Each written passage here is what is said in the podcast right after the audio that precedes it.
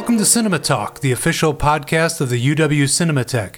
In Madison, Wisconsin, I'm Jim Healy, Director of Programming for the Cinematheque. Beginning October 8 for a limited time, the Cinematheque continues its series of free movies to watch at home with two feature length documentaries that were both originally selected to screen at the canceled 2020 Wisconsin Film Festival.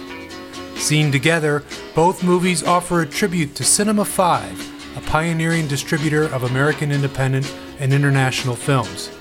First, the new documentary Searching for Mr. Rugoff offers a portrait of the influential Donald Rugoff, who started in the business as a New York theater chain owner and later founded his own distribution company, Cinema 5. With a gruff and sometimes downright impossible personality, Rugoff kicked art films into the mainstream with outrageous marketing schemes and pure bluster.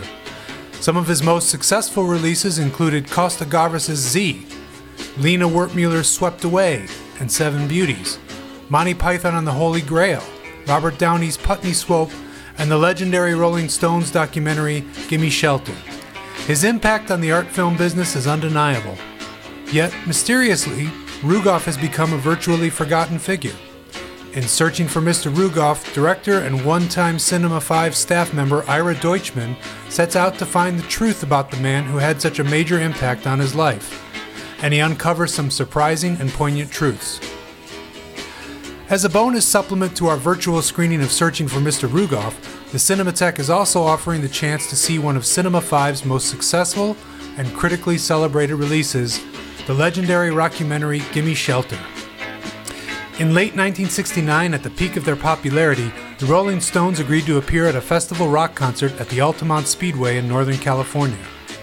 This ultimately disastrous event, ending in mayhem and murder, has come to be considered by many as the symbolic nail in the coffin of the 1960s. Interviewed after Altamont and captured at other venues on their tour, Mick Jagger and the Stones are spellbinding subjects and stage presences. They perform classics like Sympathy for the Devil, Jumping Jack Flash, and Under My Thumb. Originally released by Cinema 5 in a version cut to earn a PG rating, Gimme Shelter can now be seen uncensored in a new restoration that marks the 50th anniversary of the original release. Beginning October 8th, the Cinematheque has a limited number of opportunities to view both Searching for Mr. Rugoff and Gimme Shelter at home for free. To receive access, send an email to info at cinema.wisc.edu. That's info at cinema.wisc.edu and simply include the word Rugoff, that's R U G O F F, in the subject line. On this episode of Cinema Talk, our guest is Ira Deutschman, director of Searching for Mr. Rugoff, and himself an important and influential figure in independent releasing. Since 1975, he's worked on more than 150 films, including some of the most successful independent films of all time. He's one of the founders of Cinecom and later created Fine Line Features. He was also a co founder of Emerging Pictures, the first digital projection network in the United States, and a pioneer in delivering live cultural events into movie theaters. Among the more than 60 films he worked on were Merchant Ivory's A Room with a View, Jonathan Demme's Stop Making Sense, John Sayles' The Brother from Another Planet, Gregory Nava's El Norte, Jane Campion's An Angel at My Table, Gus Van Sant's My Own Private Idaho, Jim Jarmusch's Night on Earth, Robert Altman's The Player and Shortcuts, Mike Leigh's Naked, and the award winning documentary Hoop Dreams. Deutschman has also served as producer and executive producer on several independent movies, including works by such celebrated filmmakers as Jonathan Demme, Gary Sinise, Paul Bartel, Matty Rich, Maggie Greenwald, Wayne Wang, and Alan Rudolph. Searching for Mr. Rugoff is his feature directorial debut. Here now is my conversation with Ira Deutschman.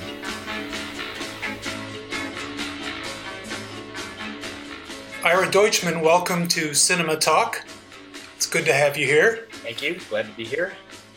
Uh, in your experience, the uh, in the independent distribution business, is it more dominated by leaders like Rugoff, who might have good taste and occasional good business sense, but who are just as likely uh, to behave personally like like ogres, or is there are there more kind people and and uh, more balanced personalities? I I think that just like any other business, there are um, there are assholes and there are good people. I think that unfortunately, and and you see this, you know, in in a, in a lot of ways in our current zeitgeist, it's the assholes who demand attention. And as a result they you know they they kind of dominate the conversation. And behind the scenes there's plenty of people who really um, you know in spite of what you've heard who who actually want to do the right thing and who are actually decent people um, i used to get people saying to me um, you know there, there was a, a, fr- a friend uh, slash co-producer of mine that I worked with a number of years ago, who every time he introduced me to somebody would say, I'd like to introduce you to my friend and co-producer Ira Deutschman. He's he's one of the few good guys in the film business. And and I had to keep pointing out to him that there were plenty of good people. I, I have lots of friends who um, you know are, have always fought the good fight. Uh, and um, you know, and I mean that in a good way. You know, it's uh, you don't have to be an asshole to be successful. Although I think in some areas it probably helps. Right yeah, you make you make the connections in the film um, between the some of the people who uh, come into the independent film world later, like specifically Harvey Weinstein. Uh, I wanted to ask you something about um, Don Rugoff's tastes, uh, which you talk about a, a, little bit in the film, and I wonder if um, he had what you what you felt were really passionate tastes about about movies, or were they just opinions about the movies based on his instincts about what he perceived as uh, taking advantage of a trend, uh, tr- the track records of the artists involved, uh, the you know the Monty Python troupe, for example, was it was he you know did he really like the film or did he fall asleep while watching it and just knew that the, the cult for the TV show was was building in, in the U.S.? Um, I think it's a combination of the two. I, you know, sometimes I wonder. I wonder this about my own taste and the way that I've gotten involved with films over the years as well. Um, sometimes when you when something really connects with you, the the tendency is to sometimes put your um, your your wisdom on hold because you you've fallen in love. You know what I mean? and I and I, I I sometimes talk about how I've done my best work on films that I wasn't crazy about because you're able to be um, so much more clear-eyed about what the pros and the cons are and what needs to be done and you know your cynicism actually works to your benefit in terms of coming up with with um, you know press angles and you know ways of marketing the film etc so i think i think Rugoff worked a little bit like that too he um, he did fall in love with movies he did um, have taste, but they tended those films tended not to be the ones necessarily that that worked um, commercially. They may have worked, you know, in critically or whatever. And certainly looking back at that library of films, you know, it was a pretty amazing, um, uh, you know, collection of movies in that catalog that, you know, really was about partially at least about his taste.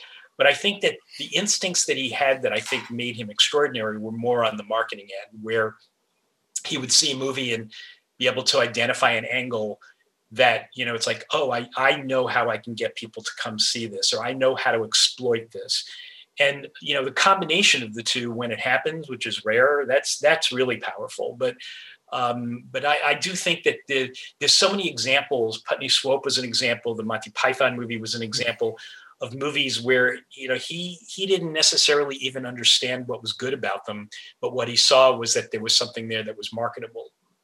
Right. You make the suggestion that he perhaps was more passionate personally about documentaries than he was about narrative films do you think that was the case that's what his son told me i i didn't um, necessarily witness that firsthand but he certainly was among the few um, uh, you know sort of commercially oriented theatrical distributors in those days that was actually putting out documentaries into mainstream movie theaters. There weren't weren't a whole lot of companies doing that. So um, so yeah, I mean that's uh, that, that would be an insight that I gained from interviewing his son. Uh, but I wouldn't have necessarily not, not, I wouldn't have necessarily thought of that at that time when I was working with him. I had the uh, great pleasure of hearing you deliver a the closing uh, keynote address of the Art House Convergence. I think that was in 2014, and you told uh, uh, some stories about the campaigns that you actually worked on for Cinema Five. Can you tell us um, some of those some of those campaigns that you worked on? Maybe one or two that uh, where you were, where you've came up with specific marketing targets and, and strategies. Um, boy, that's a that's a good question. You're talking about something that happened so long ago, but um, the movie Outrageous was an example. Uh, you know, most people these days have not heard of that film. It was a Canadian film that was way ahead of its time, a drama about um, a, a, a, gay guy who performed in drag um, in nightclubs in Toronto. Uh, this was in the you know mid 70s, and um, uh, the the the whole idea behind that campaign, which is something that I absorbed as a lesson that I used many many other times in my career, was that you know when you have something that is um, if, if you were to say out loud to people this is what the movie's about they wouldn't necessarily line up to go to see it but if you make it look alluring in a kind of mysterious way and let people know that it's something different or special without giving away the details then it makes people curious to want to see it and so the whole campaign um, for outrageous took advantage of the name of the movie which was outrageous with an exclamation point and the graphical treatment of it was that there were no photographs of anybody who was in the movie. It was just pure graphic, um, and and so that's that's an example of something like that. Um, you know, the the Harlan County, USA, which was Barbara Kopple's first film, that was a movie that we handled at Cinema Five, and um, and that was a film that uh, uh, you know I, the, the, big lesson there is avoid the D word. Don't talk about the word documentary uh, you know, get talk about it in almost fictional terms because it's a story about these people who are, you know, dealing with, with a big issue in their lives and trying to survive. And if you can describe it in those kind of terms, it sounds like a fiction film, which then makes it more appealing to people. Um, and they're not upset or disappointed when they find out it's a documentary. By the way, they're going to know it's a documentary. You're not you're not going to hide it. It's more that you're just not emphasizing it.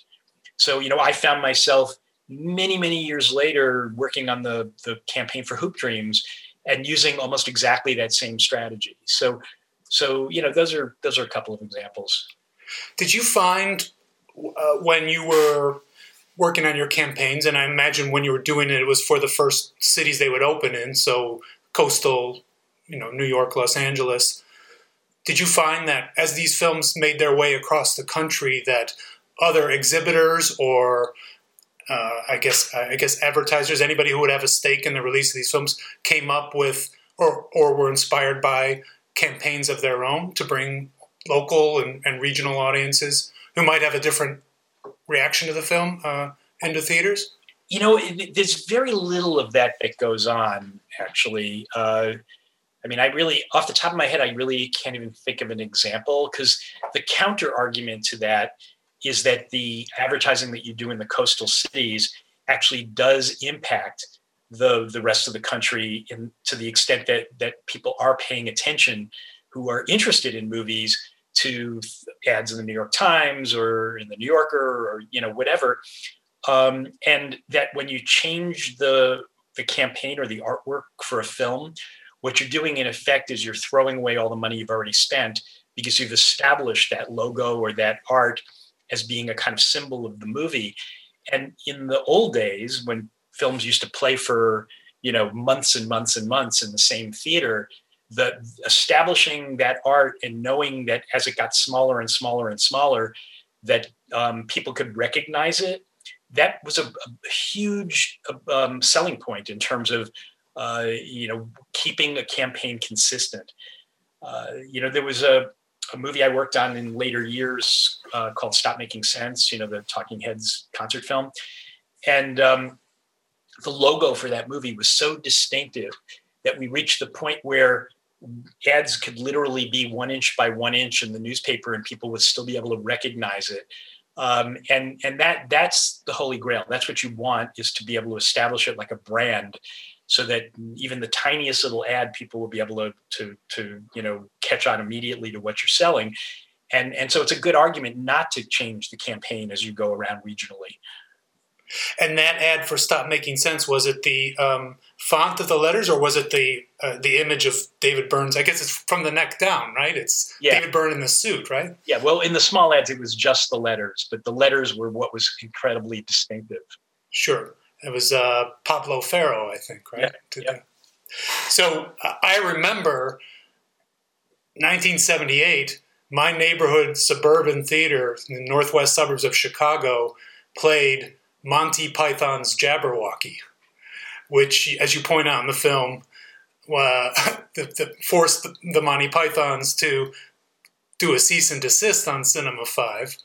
Um, but that was uh, that was Don Rugoff's idea, I take it. Yeah, that was out of desperation because the movie was not getting a great response uh, both critically and, as well as audience wise at the time.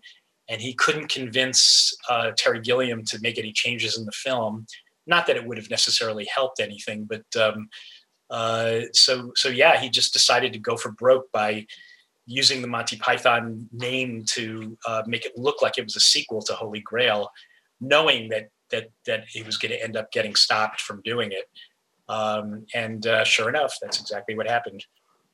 And this is something that happens. Uh, you suggest that that uh, you, you, said that Rugoff suggested that Gilliam edit the film or make some changes to the film, and this is something that happens with these uh, larger than life mavens. Sometimes they become you know filmmakers themselves, or at least in their heads they are, and they want to edit and change the films. Um, I, I, don't think you mentioned in the movie, but one of the films that went out in a different version in the U.S. was The Man Who Fell to Earth. Mm-hmm. Um, was that Rugoff's uh, instigation to have the film cut for yes uh, American release? Absolutely. I mean, it's a it's a, a fascinating story, and w- what's interesting is that the the way you just framed the question, um, Rugoff actually didn't do that very often. I mean, Man Who Fell to Earth was one of the few, maybe the only time that he actually meddled with a movie. Whereas uh, with Jabberwocky, all he did was bring it up to Terry Gilliam, and, and Terry just said, "Forget it," and then he backed off, um, and then did the underhanded thing with the marketing. Um, I the other the only other time I'm aware of where Rugoff got involved with um, recutting a film was Scenes from a Marriage, which um, was a six-hour uh, TV miniseries and Rugoff got uh, convinced Bergman to cut it down to just under four hours for a theatrical version. But that was a that's kind of a different story because because it was Bergman who actually did the cutting. But for Man Fell to Earth, um, Rugoff was just panicking because he it was the most expensive acquisition that the company had ever made. Um, they he spent a ton of money marketing it initially the film was not doing well, um, again, either critically or box office or any, any other way. And, um, and I, I, described in the movie that he had this, uh, you know, this screening up at Dartmouth University that went over, you know, it's like people were walking out in droves and, uh, and he just, you know, panicked because he was thought he was going to lose all that money. Um, and he hired an editor to come in, and it was done in the Cinema 5 office. We had an empty office down the hall from where I was sitting.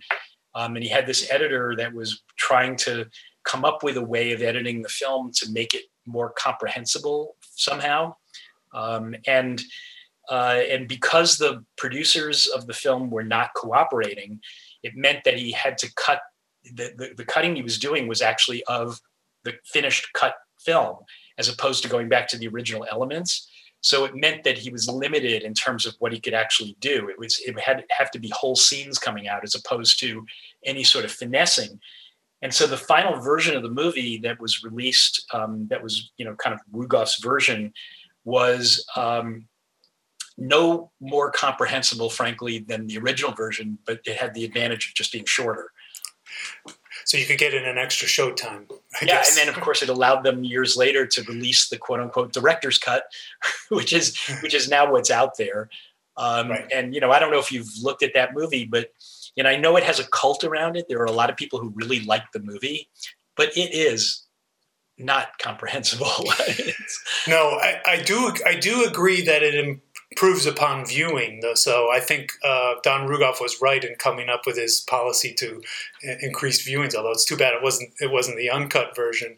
Um, it helps to have read the novel that it's based on to really know what's going on. Right. True um, and, and, and, something and look, something like 2001: A Space Odyssey is not exactly uh, a narrative either. Um, and, uh, and and yes, I, have never read the book that that was based on, but I'm told that that's that's the clue to understanding what the movie's doing. I guess so. Well, okay, so you worked from for Cinema Five from 1975 to 78, was it? That's you you you nailed it. That's exactly right.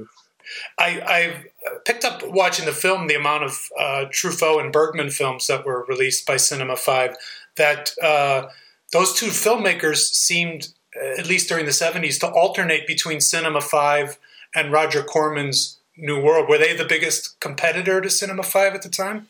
Yeah, in fact, I, I interviewed Roger Corman for the movie, um, and uh, unfortunately, he didn't make it into the film. But um, uh, but yeah, I mean, he uh, Roger identified Rugoff as being pretty much his only competition.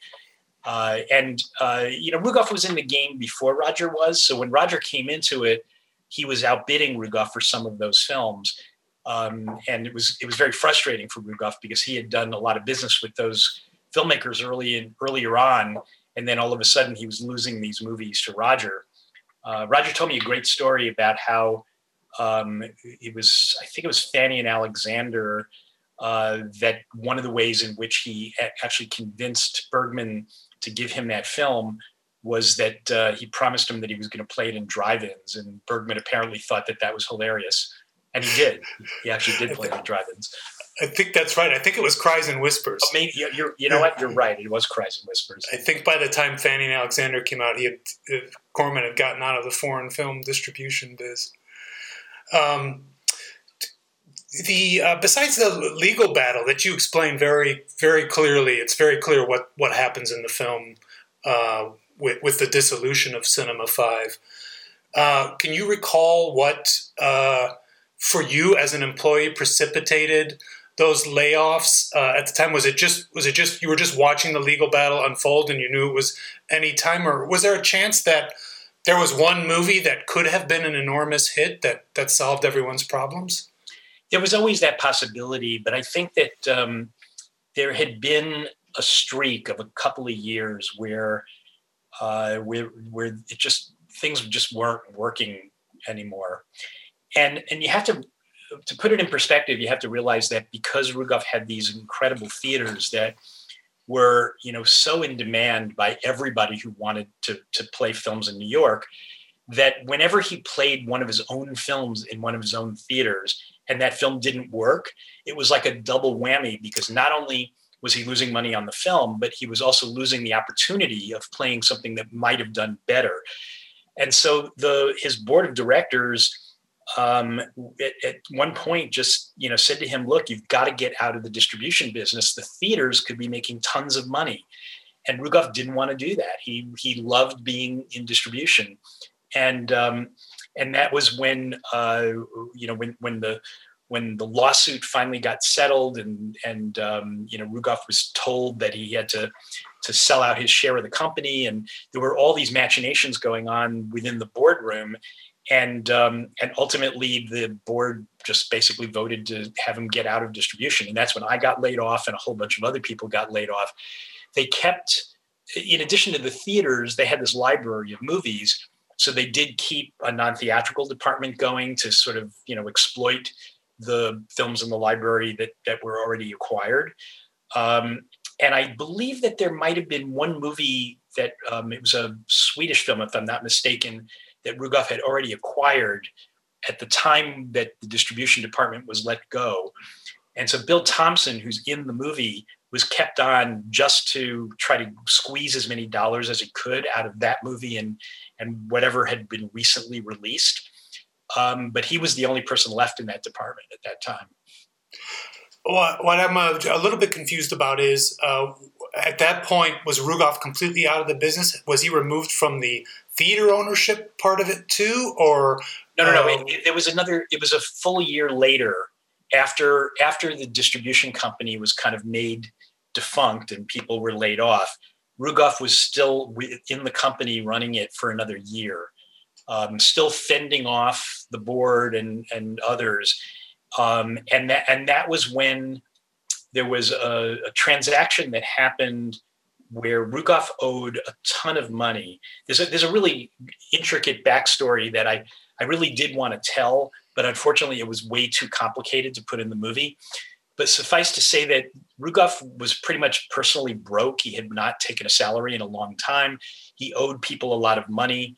And um, several of his board members uh, came to his rescue and bought out his share of the company. And then when things really went haywire, they sold out to Forman. And that was finally the moment when when he got literally kicked out himself.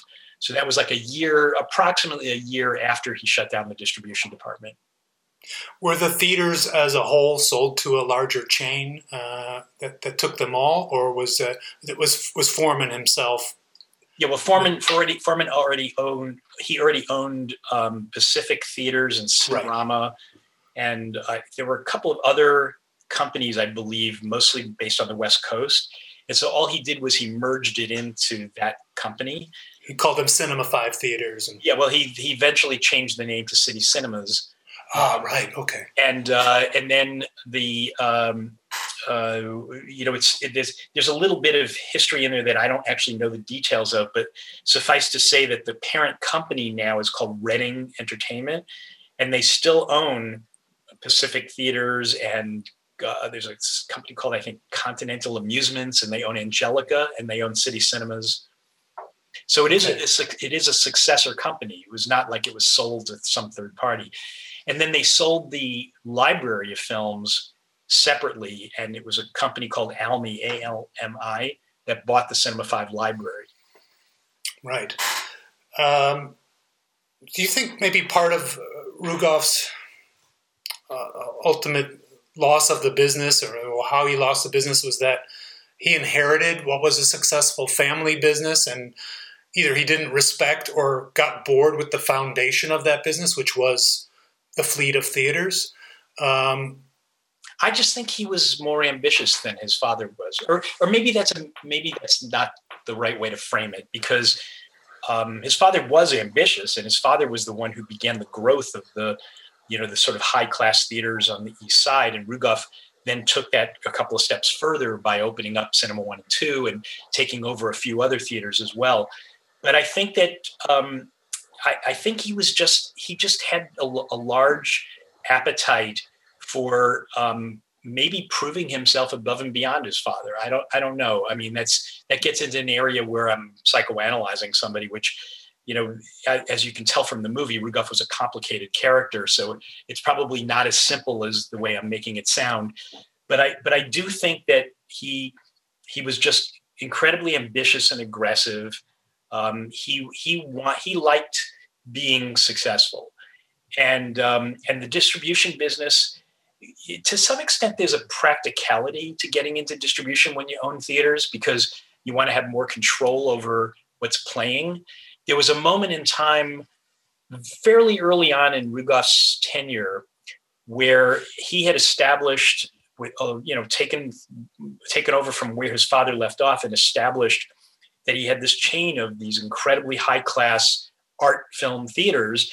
And then the, the Walter Reade organization began to copy what he was doing and establish theaters that were nearby to his theaters and took the same kind of um, uh, policies where they were competing for the same films. And Walter Reade had a lot more clout because Walter Reade was a national chain, not just a New York chain. Mm. So when Rugoff started losing some of those higher class movies that he wanted to play, I think that that was one of the, the moment when he started to think in terms of seriously going into distribution because it would guarantee him that he had a flow of, of movies into his theaters. So, um, so you know, there was there was a practical side of it, but there was also, I think, a, an ego side to it, which I believe is true for anybody who ever gets into the movie business. Yeah, and I think what what you say about him and and his trying to diversify and, and work distribution into the into the family business is speaks to his love of movies to, as well. And and and you know his his true passion and belief in them, as does the fact that you know when he went up to Martha's Vineyard uh, towards the end of his life, he was doing it again. He was you know yeah. starting from own, scratch. His own little way, he was um, you know he was doing the exact same thing. Uh, the uh, one of the things I'm really grateful to the to the movie for is the reminder and then the actual footage of the the special displays that Rugoff would commission for the uh, release of, of, films at his theaters. Uh, these dioramas and displays that were created by uh, John Willis, I think was the artist's name. Um, I, th- I, I was thinking, oh, we, we just don't see that anymore, and and but but and then I was reminded that the uh, the ArcLight in Los Angeles uh, often does uh, fairly elaborate lobby displays, or they'll put costumes from the films out, and in what is otherwise a a kind of you know uh, a lobby that's identical to most multiplexes. It kind of looks like a big airport, um, but uh, the auditoriums are wonderful. But but it's nice to have that kind of the the extra added touch of of displays in the lobby. I'm wondering if you if you think though, because we tended to see this more in New York and LA theaters, that if it was just the distributors uh, and the studios, because these cities were or have been industry hubs, uh, if it was just the studios wanting to outdo or, or impress each other. Um, did you know any examples of this spreading to uh, to outside outside of the, those cities to, to theaters around the country? I think I think some of the prime theaters in other large cities did stuff like that. Never quite that elaborate, I don't think. Um, but you know, the the New York and LA theaters are in a special situation because there um, there's a certain prestige attached to certain locations in New York and LA, and because all the talent tends to live in New York or LA, it means that they're actually seeing what goes on. Um, and it puts it gives the theaters a lot of leverage. I mean, you got to remember that John Willis was working for Rugoff. He wasn't working for the studios, but Rugoff demanded that the studios pay for those displays.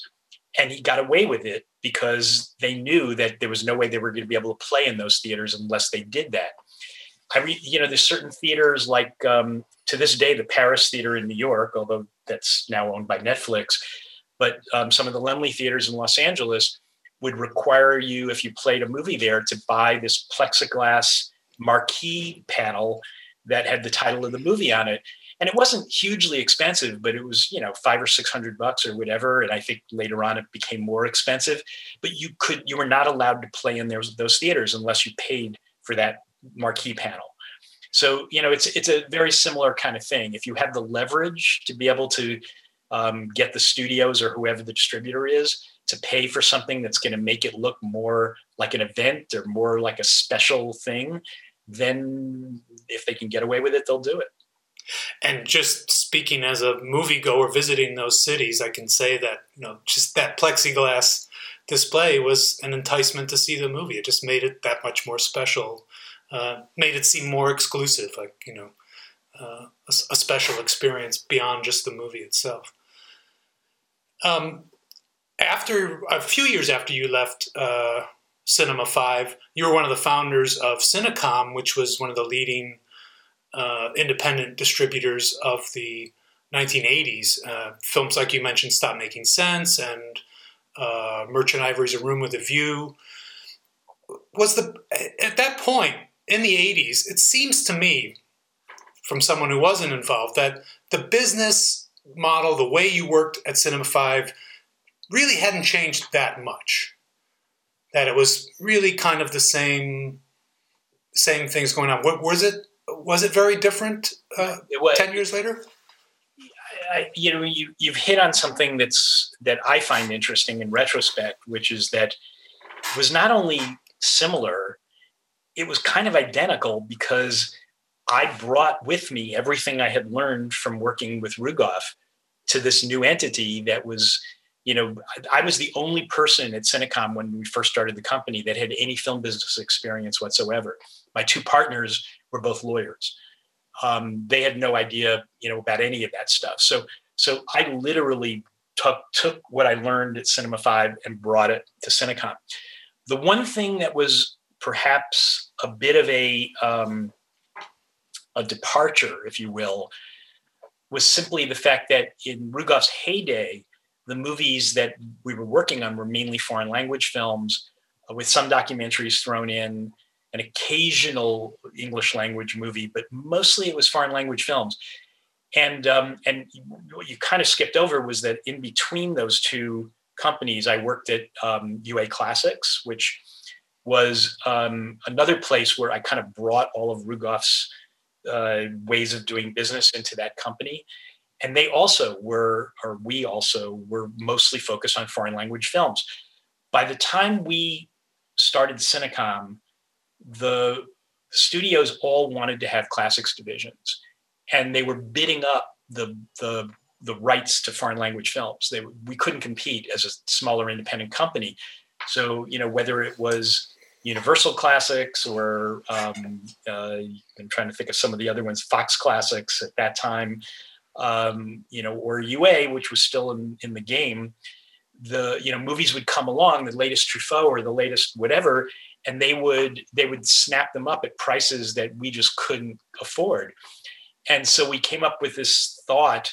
Um, it just happened to be coincident with the first IFP market in New York, where um, the New York Film Festival had done a sidebar on, on this new thing called American Independent Cinema, and um, and we went and saw some of those movies, and the the light bulb that lit up over our heads was, okay, this is an area the studios are not doing at the moment, and if we take the same marketing methods that we were using on these foreign language films, and think of these American independent films as being in you know for that same audience, only they happen to be in English then um, then we would have something to ourselves that we wouldn't be competing with the studios. So that was the one thing that was that really had changed was that suddenly we were working on these American indie movies, which you know had just been been given that title of being an American independent. Um, what we didn't know, and which you know, frankly, if Rugoff had still been in business, he probably this would have been what would have saved him was that in the early years of Cinecom was the was when VHS cassettes started to VHS and Betamax um, became a real cash cow. And the one thing that the, all those home video companies wanted was guess what?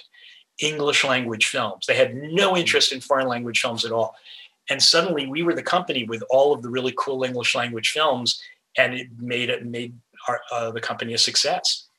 And I do think about that. I think about how if Rugoff had managed to hold on for another three or four years, that the home video business would have saved him. That library, think about what it would have been worth. Sure. I remember when the Cinema 5 titles first started coming out on VHS through, I think it was uh, Columbia Home Entertainment. So Columbia Studios yeah. purchased that, that catalog. And so, in fact, I still have a, a, a VHS of uh, One Sings, the Other Doesn't. Um, but by that point, you know, this is the early '80s, and Rugoff wasn't uh, wasn't with the company. Yeah, that would that would have been Almi that would have been making those sales. Right, the Almi library sold to Columbia, I guess, before Columbia was owned by Coca Cola, I think. Um, so, and then in the '90s, as you say, the the, the term American indie became uh, became a thing, yeah. uh, and and you started working then for Fine Line Features, which was a division of New Line, which at that point was it uh, all owned by Warner Brothers? Uh, no, there were a number of steps in there. Well, during the time that I worked there, when I first started there, it was New Line was an independent company, um, and Fine Line was a uh, was the specialized division of New Line. But while I was working there, New Line sold to Turner, and then Turner sold to Warner's and then Warner's merged with AOL. it was like the big fish and the next bigger fish and the next bigger fish. And that all happened during all of those transactions happened while I was working there. Hmm. Did that did that uh, lead to its losing appeal for you in that in that kind of uh, atmosphere, corporate atmosphere? No, I got fired. Um, I got. I mean, this is this is uh, uh, inevitable when you're um, I, I, remember having a conversation while I was at Fine Line with um, a friend of mine who uh, had a film and we were talking about you know the possibility of us picking up the film, and um, and just in, in passing, I said something like, "Well, when I get fired, blah blah blah blah blah," whatever the conversation was, and he goes, "Are you getting fired?" I said, "No, no, no it's inevitable. It's like you know when you're when you're in that business, you're you're literally trying to guess what you know what's going to work and what isn't going to work, and you know you the, there's question marks about how you know how much money should you spend on acquiring a movie, marketing a movie, et cetera. All the same things Rugoff was dealing with back in his day. Um, and you know, it took them a long time to fire him because he owned the company, at least initially. Whereas in my case, I was an employee. So you know, we had a, a, a couple of really incredibly good years, and then we had a couple of not so good years, um, and uh, and and the axe fell. So uh, that's you know, it, it's it's part of the game. Right. And I should point out that, you know, during the good years, or at, at least from the cinephile standpoint, you released movies like uh, I see the posters behind you there Hoop Dreams and Robert Altman's Short Cuts and The Player, uh, a number of, of successful films. Um, so you've proven yourself a survivor. Sorry, please right. go ahead. No, no, and, and and and by the way, in similar to what we talked about with Rugoff, if you look at the movies that didn't make money, that cost me my job, most people now consider them to be classics. it's like you know the that's that's just the way the industry works. You had a, a, a couple seconds clip in the film of an ad for Bo Widerberg's Man on the Roof, which uh, I imagine Don Rugoff picked up for release because Elvira Madigan, uh, Widerberg's Elvira Madigan had been such a hit for him. Um, and uh, you, you use that as an example of the many films that came out, and i think you said like a year and a half period that just got no attention whatsoever. Yeah and uh, by the way that's a really good movie. that's what i was about to say. I just saw it for the first time about a year and a half ago. It's fantastic. It's it's a movie i wish were more available right now but uh, maybe uh, maybe we can get to work on that get it out there again so you've you've proven yourself to be a survivor in this in this world of independent distribution, but you've had a diversified career, uh, publicizing and marketing films, producing. Uh, you're a professor and a teacher. Now you're a, a, a director of a documentary. Besides not having that multifaceted career that you've had, what explains why guys like Rugoff usually burn out after a 10 or 15 year term at the top. At least that's the way it seems to me. I'm sure there are, you know, uh, exceptions to the rule. People who get out a lot quicker or, and flame out quicker, or, or, or even last a few years longer. Why this cyclical nature? Well, I think you nailed it when you use the word cyclical. I think that um, it's not that we change; it's that the zeitgeist around us changes. There's different. There's moments when um, when you as a distributor marketer filmmaker are somehow tapped into the you know what I, I don't want to use the word zeitgeist again but tap, tapped into what audiences seem to want at any given time.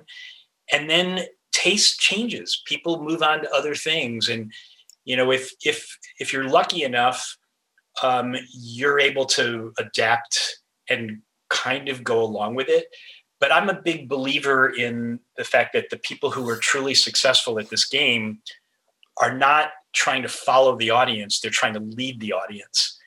And if when you do try to follow the audience is when you when you actually, you know, flame out.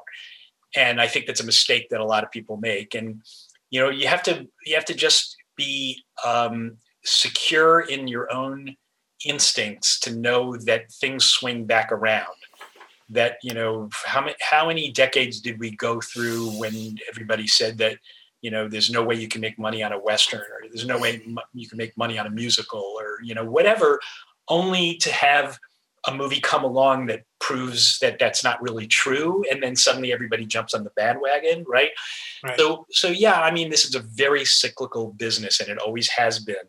Um, and i think that uh, it explains a lot. In the case of most people who get fired from jobs or whose businesses flame out in one way or another, um, one one thing that typically happens is that they um, and I guess I'm in this category, is that they, you know, somehow reinvent themselves, find other things to do, try to, you know, you know, maybe move to another side of the business or whatever. But people do have a tendency to have a second act, a third act, a fourth act, you know, whatever. Whereas in Rugoff's case, because of a combination of his um, physical issues um, and because he alienated so many people because of his behavior, um, he when he got kicked out of the company, nobody wanted to have anything to do with him. So um, it was, you know, definitely much more of a, a, disappearance than would be normally the case. One of the one of your new roles, as I mentioned, is being a director, a filmmaker yourself, with a project that you completely initiated, started from scratch, and, and saw through to its completion and, and now release. How, how did you like it compared to your other jobs? Do you do you enjoy this more than anything else? Yes and no. I um, I mean, I'm really steeped now in trying to figure out the marketing of the movie because that's that's what I do. Um, and I really I, I enjoy that aspect of it. I think there was something um, invigorating about just thinking about the fact that I was making a movie that was based on something that was pr- a pretty personal story for me um, and I guess therapeutic. Also, I was getting it off my chest because I'd been telling stories about Rugoff for so many years, and it had reached the point where people weren't remembering who he was anymore. So I felt like, um, you know, there was an aspect of it that was literally exercising some sort of demon. Um, the process itself, uh, I was nervous about it because I was working with very little resources. Um, I wasn't I was ever sure that it would cut together into an actual movie. Um, you know, all I knew was that I was capturing a lot of interviews with people who I was glad I got them on tape because they were getting up in years, and um, you know, there's already been four people who are in the film who have died. Um, but uh, you know, so so there was an aspect of it that was very gratifying from that perspective too, was that I was capturing a bit of history before it disappeared. But the fact that it cut together, I think the happiest moment in my life, that's probably an exaggeration, but one of the happiest moments in my life was the first time I saw a cut of the movie strung from beginning to end. And I was, I like it was over and I was like, it's a movie. It's like, it's actually a movie. Now it changed a lot from that first cut to what, what you're seeing um, there were many, many cuts in between, uh, and the editing process was done over the course of more than a year. But um, uh, but the truth is, it was it was a little nerve wracking. You know, I again, I just had no idea whether it was ever going to add up.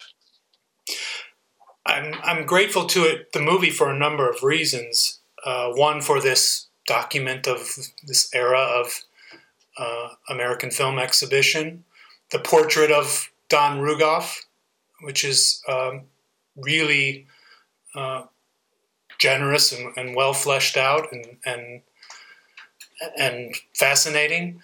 Um, but two two technique things I'm I'm really grateful for. Uh, one is um, I guess bigger than the other, which is that. Uh, even though you have the allusion to searching for Sugar Man in the title, that it's not about uh, um, you um, coming across some kind of devastating news that you have to hide from the audience uh, in, in you know in ways that might not make us uh, trust you as a storyteller. The other, uh, along the same lines, which which immediately uh, allowed me to put my trust in you, is that you do something that very few filmmakers do when they're telling a personal story or a story that at least that where they were involved, which is you you talk to the camera and directly address it as if you're the filmmaker. And I've seen so many documentaries now where the directors are the subjects and they're they're being interviewed in the film and talking off camera as if someone's interviewing them. And I immediately say, well, aren't they the ones telling the story? Aren't they the ones who should be looking at the camera and talking to us and not ask, answering somebody else's questions? You know, shouldn't they be asking the questions and answering them at the same time? and I thank you for that. Yeah, well, thank thank you for feeling that way. I I um I wasn't sure until very late in the game that I was actually going to be in the film. Um, I always knew it was a possibility, and part of it was because some of the people who I was interviewing were, you know, up there in years to the point where they were not remembering things in a great deal of detail the way that I had hoped, um, and where I got the basic story out of them, but I knew that the detail was kind of missing. And so, you know, I, I had the benefit of being one of the youngest people who worked for Rugoff before he combusted, and um, and and so which by the way is no guarantee of anything, but at least when I did that interview, I feel like I still had some of my marbles. Um, and uh, and by the way, who knows? I might be misremembering some stuff, but uh, who's going to challenge me? A couple of last questions. One is uh, before you worked for Don Rugoff, you, I guess, spearheaded the Midwest distribution of John Cassavetes' A Woman Under the Influence that's a little bit of an exaggeration. I I um, I was a student at Northwestern at the time. Um, I was running what's called the A and O board, which is activities and organizations, um, and under the umbrella of the A and O board, we used to do a lot of film screenings and events and things like that. And um, and so what I did was working with Cassavetes' office. I um, I did a, a, big premiere of A Woman Under the Influence at Northwestern in a 600 seat auditorium, which we sold out. Um, and it was uh, John Cassavetes was there, Gena Rowlands was there, Peter Falk was there. Um, I moderated a Q&A with them at the end, which was an enormous thrill for somebody my age. Um, and they called it the Midwest premiere of the film because it was the first time it played anywhere in the Midwest it opened in theaters like three weeks later.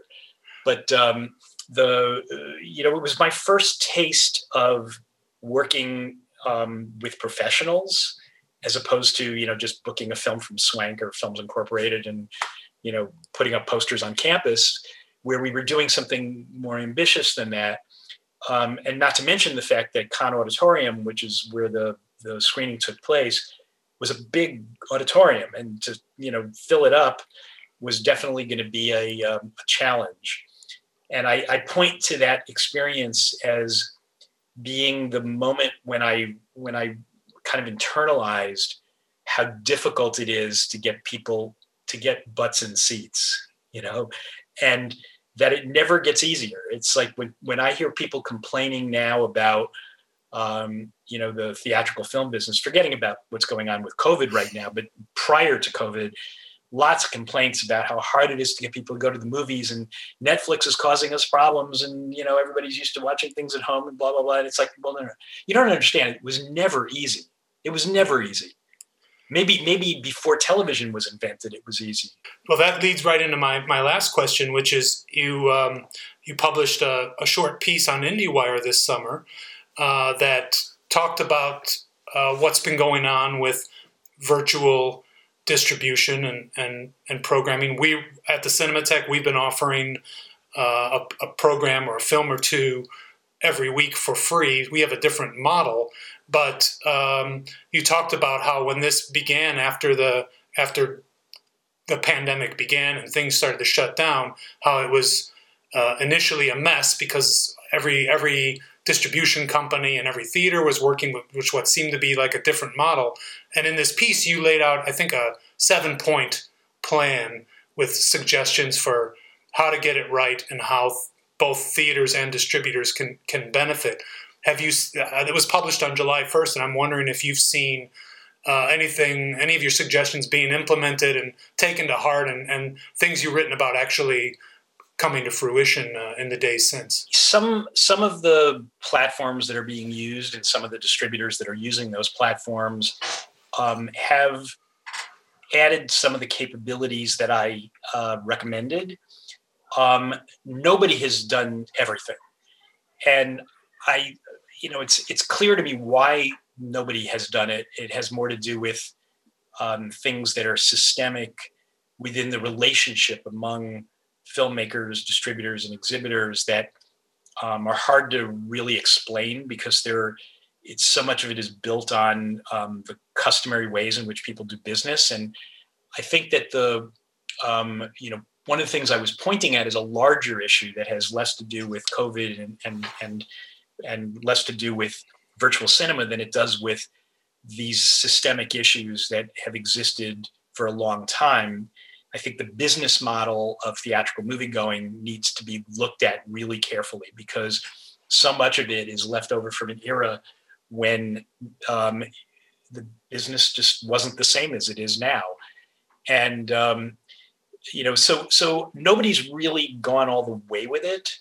Um, there is one exhibitor um, in Salt Lake City who has built their own platform and who's been trying to sell it to sell its use, I should say, to um, to other theaters, and it seems to be.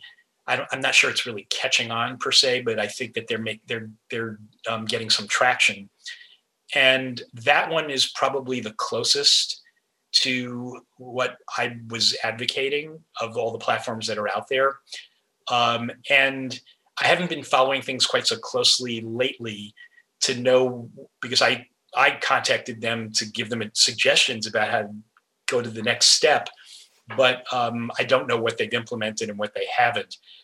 But um, but I think that there's a general feeling that there's a need for something along the lines of what I proposed, and um, and we'll see. I mean, I'm you know I don't I don't have a stake in it other than as a, a, a as a viewer and then as a filmmaker um, you know, like I, I don't have any kind of real agenda other than saying to people, get it right. You know, just get it right. Yeah, make it as easy and and as uh, on both on everybody, the consumer, the, the viewers, the the exhibitors, and the and the distributors. It should be um, it should be fair and, as you say, right. So, well, thanks for joining us today. I appreciate. Uh, you taking the time to talk with us about your film. Thank you, Ira. Thank you. Uh, it was a pleasure.